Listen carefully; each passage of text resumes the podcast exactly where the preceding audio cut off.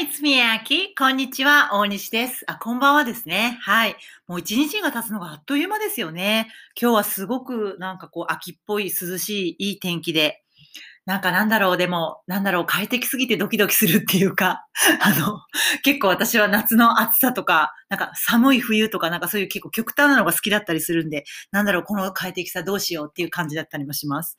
Anyway、では今日はですね、型の応用っていうのをやってみたいと思います。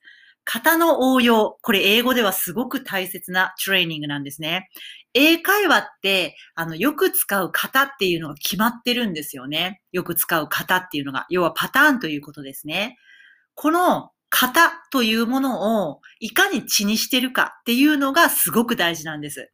型が血になってないといつも断片的なフレーズを暗記する学習になってしまって、一向に応用が効かないんですね。フレーズばっかりをこう断片的に一個ずつあの点で追ってても、そのフレーズを使わせてくれる場面がいつ来るかわからないですよね。うん。でも英語っていうのは結局一つの型をこれを血にして、あとはその単語をレゴブロックのように入れ替えていくっていう作業なんですよね。そうすると、え応用が効くようになって表現がレバレッジが効きます。ブワッと言えることが増えるわけですね。なので、型の応用の練習をすることをもう強くお勧めするんですね。例えば今日はこれをやってみましょう。what 名詞の質問を作る文章ですね。what プラス名詞です。はい。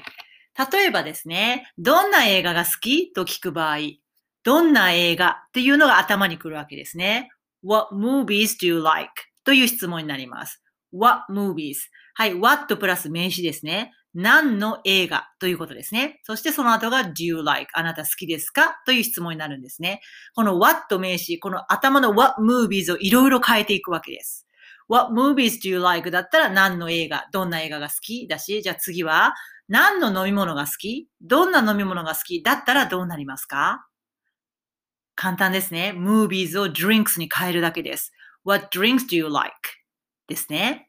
じゃあ次。何の動物どんな動物が好きですか？だったら同じですね。今度は drinks を animals に変えればいいです。What animals do you like? どんな動物？っていうことになるわけですね。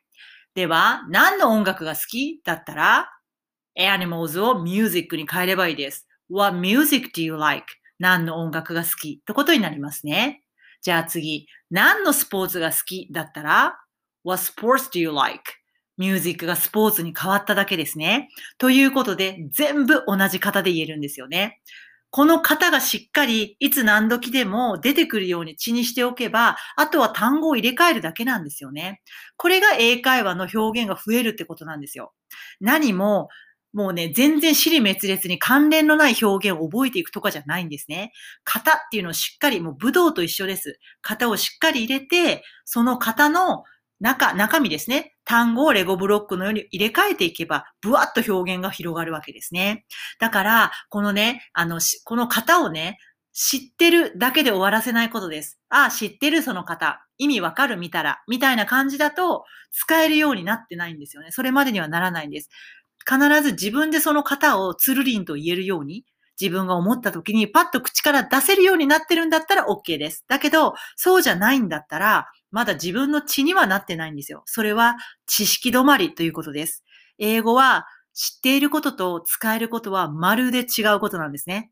もう知っていることと使えることはまるで違うんです。だから、パッと出てこないんだったらまだ血にはなってないので繰り返し練習ですね。では最後に私が日本語を言うので、この what 名詞を使って質問を作ってみてください。先ほどと同じものの繰り返しです。では行きますね。じゃあ、順不動に行きますね。はい。どんな音楽が好き？答え言います。What music do you like?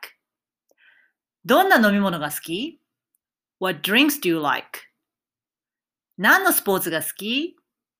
?What sports do you like? 何の映画が好き ?What movies do you like? 何の音楽が好き ?What music do you like? という感じですね。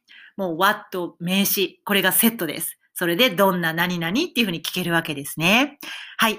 英会話学習は型。この型というものを血にしていくことを意識してみましょう。そうするとぐっと学習の効率が上がりますよ。Okay, so thank you for listening. See you next time. Bye.